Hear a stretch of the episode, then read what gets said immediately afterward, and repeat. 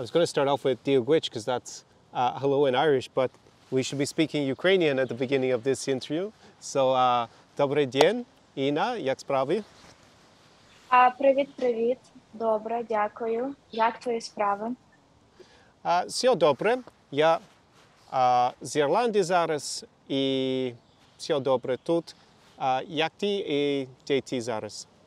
Я на Західній Україні. Ми говорили з тобою два з половиною місяці тому, і тоді я була у Херсоні під окупацією, але мені вдалося потім виїхати, і я знаходжуся на Західній Україні. А тут спокійно, але в Україні будь-де небезпечно все одно. Так, так, так, розумію. So last time we spoke, since it'll save me having to do subtitles for the entire uh, for the entire interview, when we spoke, it was probably around days seven or, eight uh, of Russia's latest invasion of Ukraine. And at that time, you uh, were still in Kherson, and the situation was pretty scary. Uh, there was actually some shelling when we did the interview, and um, yeah, it was good to see that you managed to get out of Kherson. Okay, so Kherson currently is still uh, under Russian occu- occupation. And um, there has been a counteroffensive that started in the region maybe a few days ago. So maybe there's some hope that it will be liberated uh, going forward uh, pretty soon. So um, tell us a little bit about your story uh, of escaping Kherson because it had already been seized by Russia. Just so everyone knows who's watching, the, fir- the first thing I should say is Inna has a platform teaching uh, foreigners to speak Ukrainian, hence why we started the conversation in Ukrainian. and um, yeah, so you were there in uh, Kherson. Uh, the, the city is in the south of Ukraine. It is just a little bit south of Mykolaiv, and it is north of Crimea. We can say if people understand it. So, uh, a direct route to why it's important is that it has the Danube. Uh, I was going to say the Danube Delta, but that's in that's obviously another part of Ukraine, of Vilkova. It has the Dnipro uh, Delta. So Dnipro is the biggest river, the Dnieper River, which runs through the country, kind of bisects the country, and it flows out to the sea uh, near to Kherson. And also, it is on a direct path via Mykolaiv to Odessa, which is obviously a big port on the Black Sea and uh, a strategic objective of Russia to seize. That is why it is a pretty important city, and so people understand where it's located. So, you found yourself uh, in the city when the Russian soldiers had uh, seized it. Um, I think we spoke around day seven or eight around that time period. What happened next? Because, as I said, we had that shelling when we even had the conversation. So it was a pretty scary situation. Uh, so the situation is still very um, difficult uh, in Kherson, and uh, I stayed there uh, one month and several weeks, and then uh, it was uh, more and more dangerous for me to stay there uh, because um, volunteers, uh, activists uh, started to disappear, and uh, they they were tortured in the basements by Russians. So, as I'm a teacher of Ukrainian language, the person who uh, popularized Ukrainian language across the whole world, and I wasn't silent. It was dangerous for me to stay there. And as my husband is a military person, so I was alone, and he is at war. So, uh, and uh, Russian soldiers started to uh, search the apartments uh, of uh, people who were activists, volunteers, family members of veterans or soldiers, people. And uh, my husband called me at night and said, You must leave. It is too dangerous for you to stay there alone. So uh, it was very stressful. Uh, for me to understand that tomorrow, tomorrow early in the morning, I have to try uh, to flee from Kherson uh, and it was so nervous because uh, up to now there weren't any official green corridors uh, from Kherson. So orcs didn't give any uh, humanitarian corridors. They uh, didn't allow to bring any help to Kherson. So uh, it was very critical to stay there, and it was just our risk to leave the city. So that there are different uh, ways how you can go out of Kherson. It can be in the direction to uh, Mykolaiv, or it can be to the direction to the Dnipro, Kryvyi that direction. So the different ways. So at that time, uh, there was open the way to Mykolaiv, and we just had to go from Kherson to Mykolaiv. It usually takes just one hour to get from one city to another, and there is just 60 kilometers. But uh, usually, uh, people from Kherson could get to Mykolaiv for a long period of time, and it could take six hours, 10 hours just to Wow. to, to go 60 kilometers. Can you imagine that? So uh, me and my friends, so actually the uncle of my friend, he said, I will uh, try to take you out. So he, his wife, his kids, me and my friends with small kids, we tried to get out uh, of the city. So we went to the so we uh, left Kherson and there were six uh, Russian uh, mm, uh, block posts. Uh, and so we, we left the city at 6 a.m. And uh, so uh, my, uh, my friend's uh, uncle is a priest. So we, we said that he is a priest and he is going to uh, take out people from the church community. And actually, yeah, we uh, we were with these people, and uh, it helped us a lot because Russians uh, allowed us to go pretty fast uh, because you know they are kind of religious. And he said that he belongs to uh, Moscow Patriarch, uh, this. this direction, you know, a direction, but this kind of this kind of title and they allowed us to go pretty fast because of that. But it, it took us three hours to to to uh, go through six block posts. But uh, at this block post uh, they uh, search our things. They ask us who are you what are your names show us your smartphones. Uh, so it was very difficult uh, psychological to go through the block post and we were very scary because there were soldiers russian soldiers with with a they were full fully armed and they uh, look into your faces they check out your documents they say open your bags what do you have here? Uh, what is your family? Where are you going? Why are you leaving uh, they said you don't need to leave. Stay there. We are good. We won't do anything bad. So but we say we want to go out. Um, and uh, it was very scary. It was so dangerous.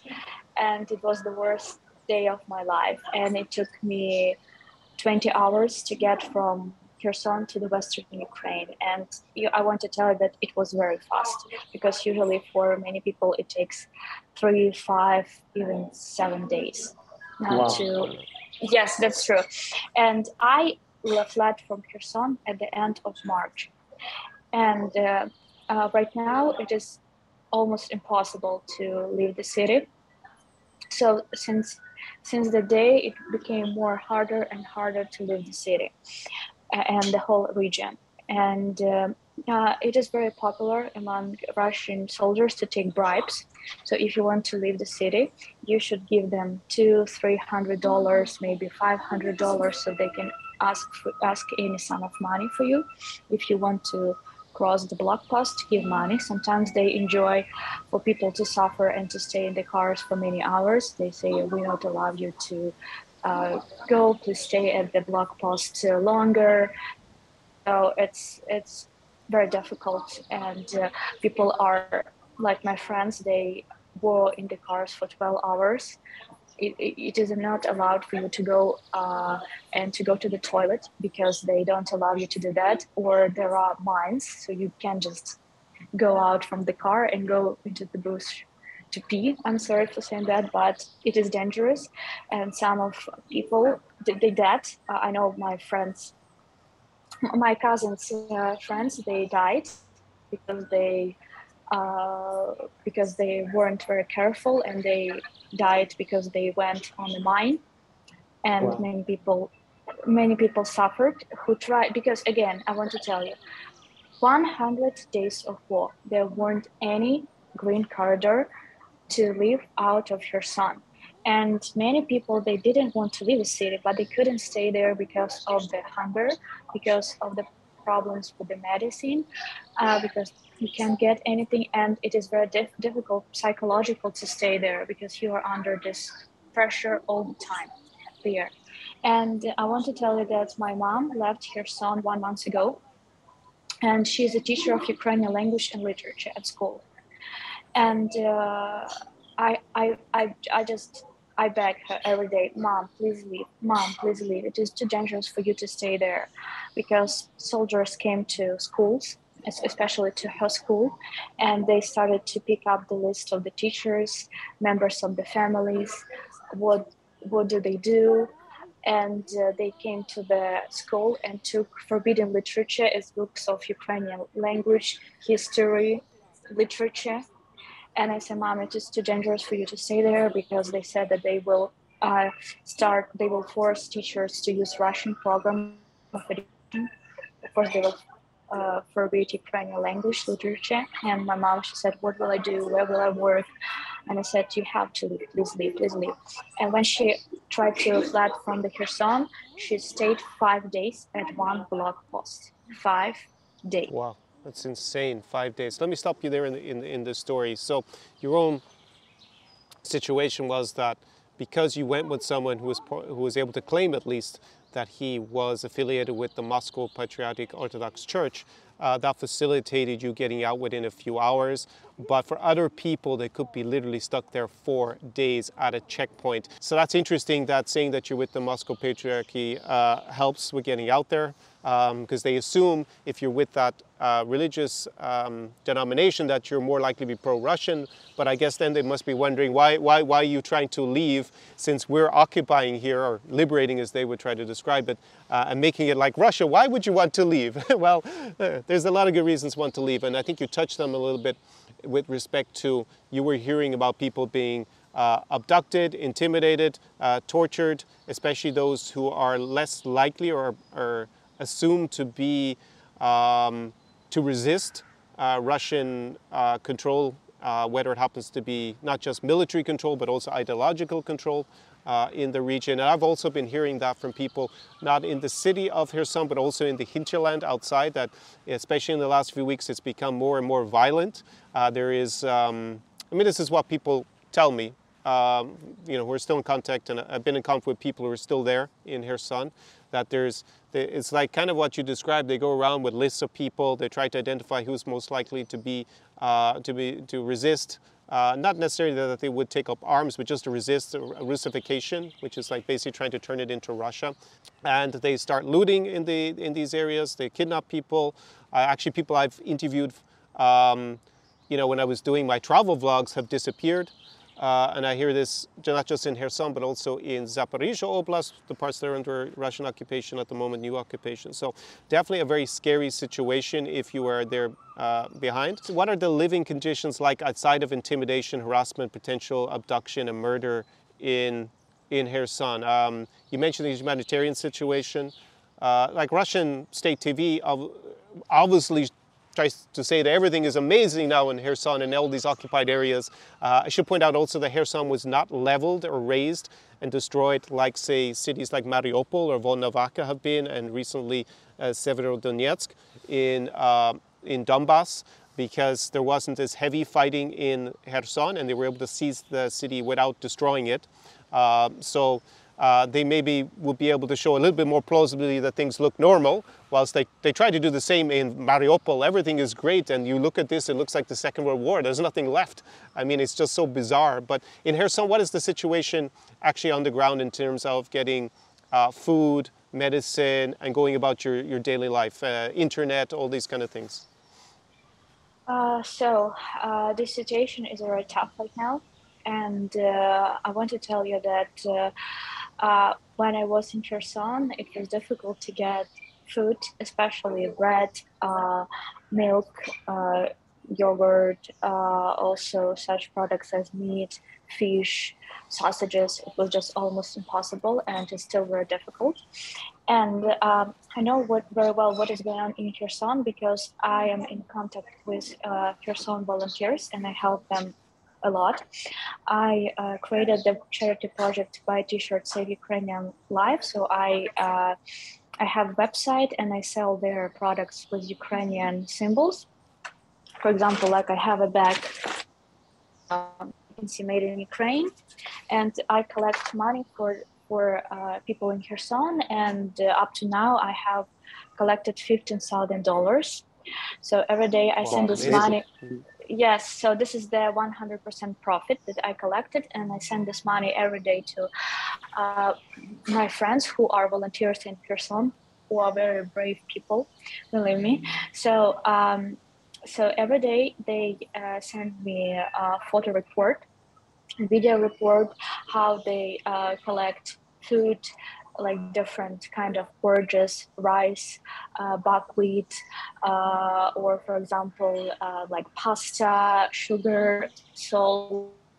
Then they collect some um, cookies, they bake some bread for people, and they uh, collect these packages with food and people come to them and they give these packages with food to them. And also they uh, have drivers who uh, bring these packages with food to people in the Kherson region because in Kherson it is tough but the in Kherson region in the villages the situation is even worse. Because you know that uh, Kherson uh, is to Kherson is not allowed to bring um, uh, humanitarian aid or just products, Ukrainian products. So in the city it's tough, but in the villages they don't get any uh, products at all. And uh, my volunteers they help to people. They bring them medicine. They bring them uh, diapers for small kids, like soap, shampoo, a lot of this kind of hygienical items. And uh, Russians they bring food uh, and medicine from Crimea and uh, a lot of people don't want to take it, so they suffer from hunger or they can survive with the help of uh, local volunteers who help. And uh, also, well, some people don't have choice, but they should take or buy Russian food, and everything is very expensive. So the prices are very high, just in three or four times, like very expensive. So, and also um, about the internet connection and mobile connection, also uh, it disappeared before for a couple of days. But right now there is no internet and mobile connection for a week.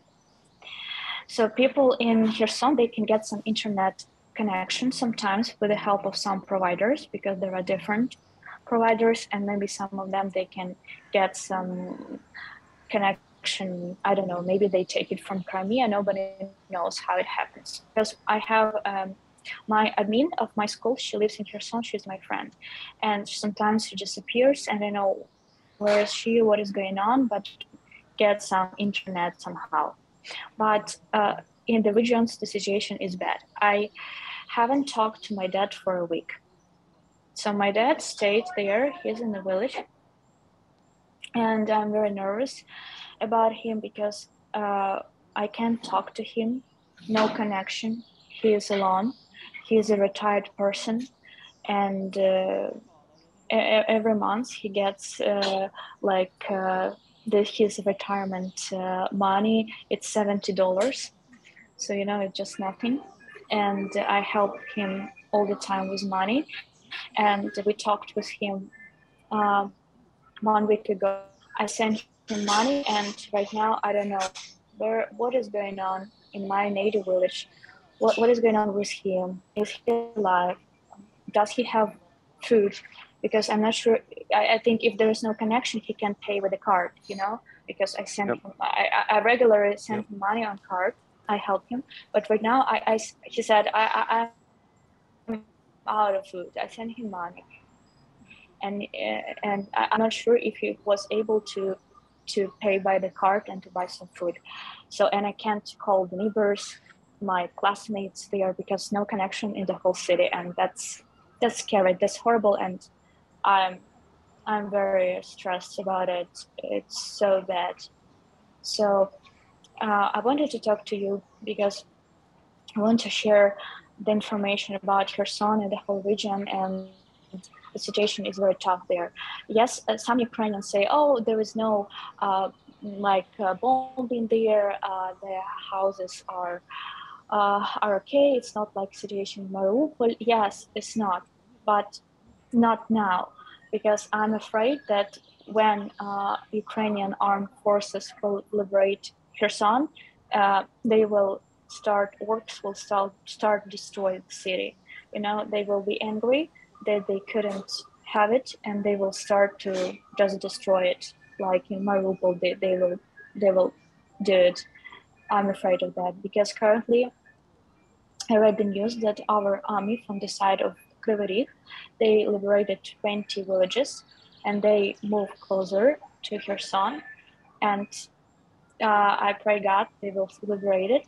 But I'm afraid that when uh, they will push them back uh, through the bridge to to Crimea, Russians start uh, bombing Kherson, and uh, I'm afraid that they will uh, they would like to revenge, and they may uh, they may leave a lot of victims. So that's that's horrible.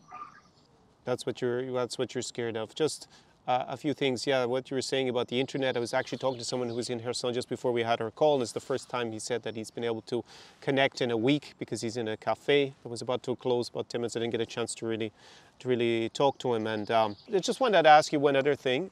Uh, Ukrainian language, because that's, you know, you, you obviously have your, that's what you do professionally. You, you teach Ukrainian language and you have your platform. I'll also put a link down to your uh, Trojan um, humanitarian work that you're that you're helping organizing in Kherson so that people get food, so that they get this humanitarian assistance. Russia does provide some humanitarian assistance, but you know, uh, a lot of people don't want to take it um, because they don't want to be seen probably as collaborating with the Russian authorities. Also, that that could actually be dangerous in lots of ways as well. So it's a very tense situation for people to be able to get food. Um, what do you think the future of the Ukrainian language is? Um, because a lot of people in the south of Ukraine and the east of Ukraine uh, speak Russian as their native language. And Russia has used this as part of their propaganda to say, look, all these people are basically Russians, they speak Russian. I'm sitting to you in Galway, in Ireland.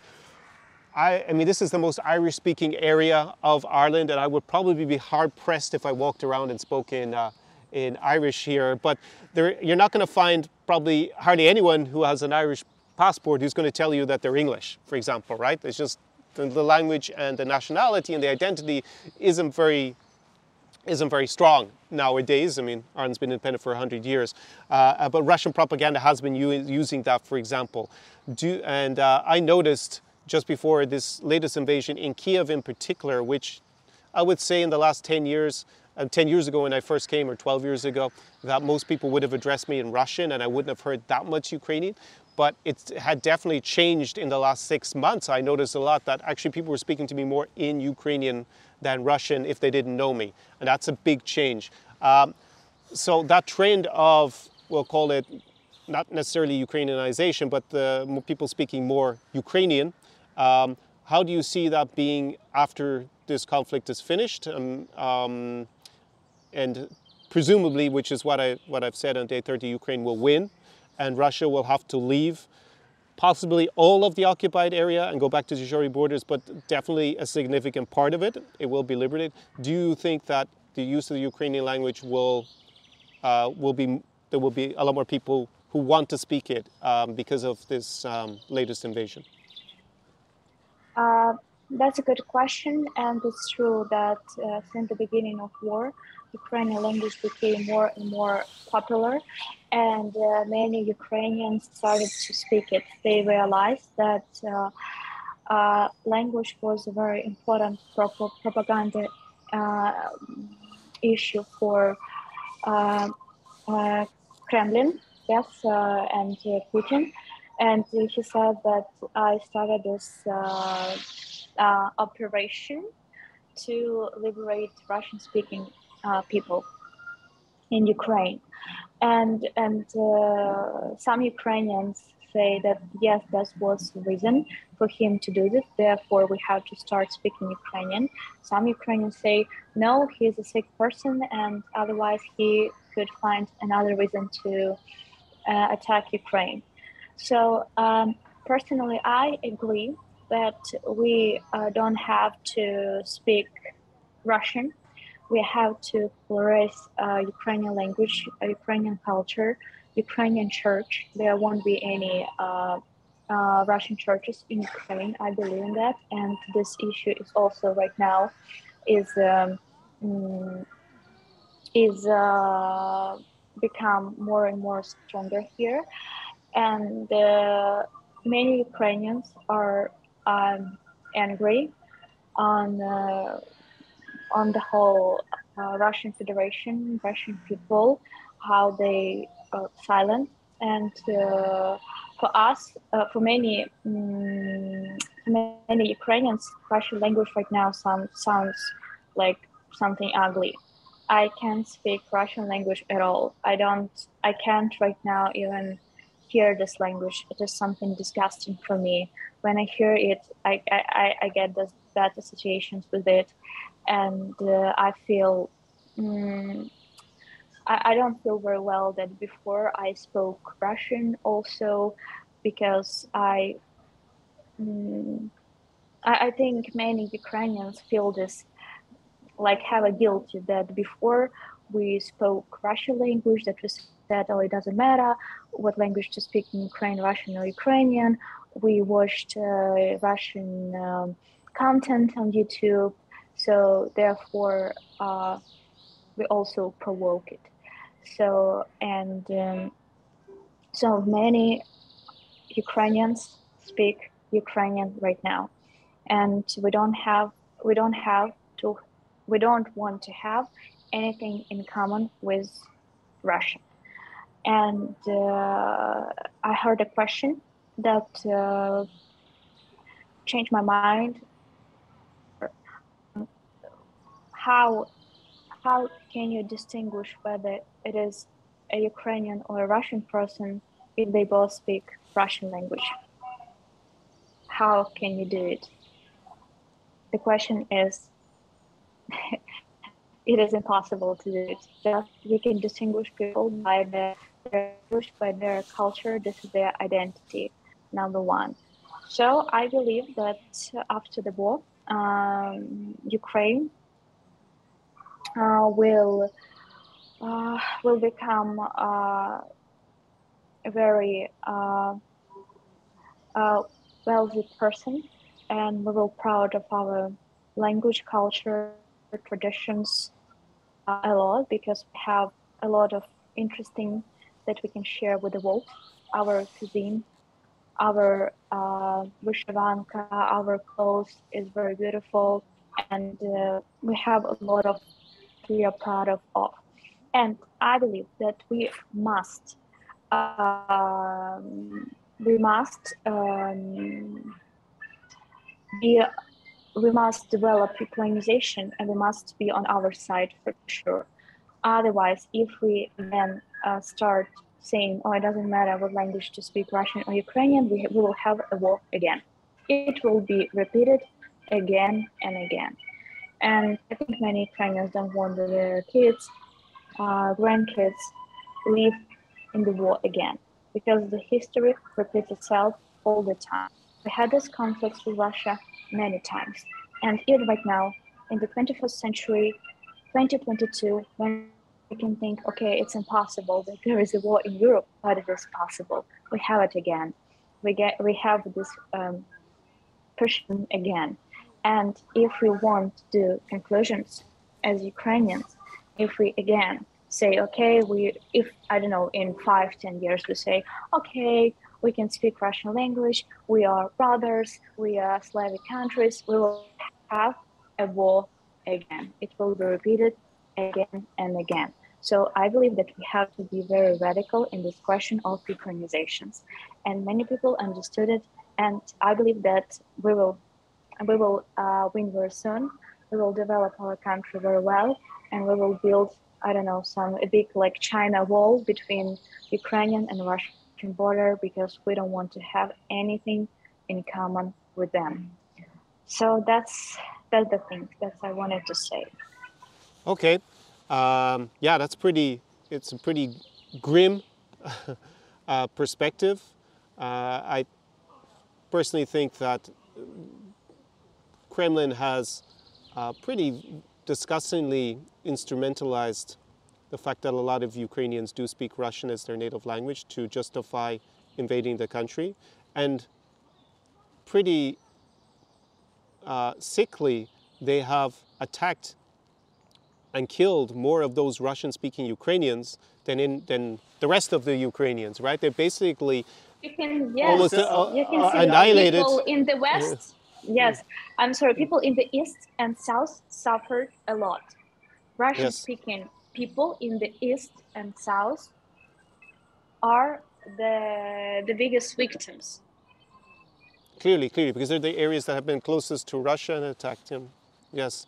So the whole thing is so perverse. They claim they're saving and liberating the Russian speakers of Ukraine because they're oppressed uh, by the rest of the Ukrainians, and then they basically murder and destroy their cities.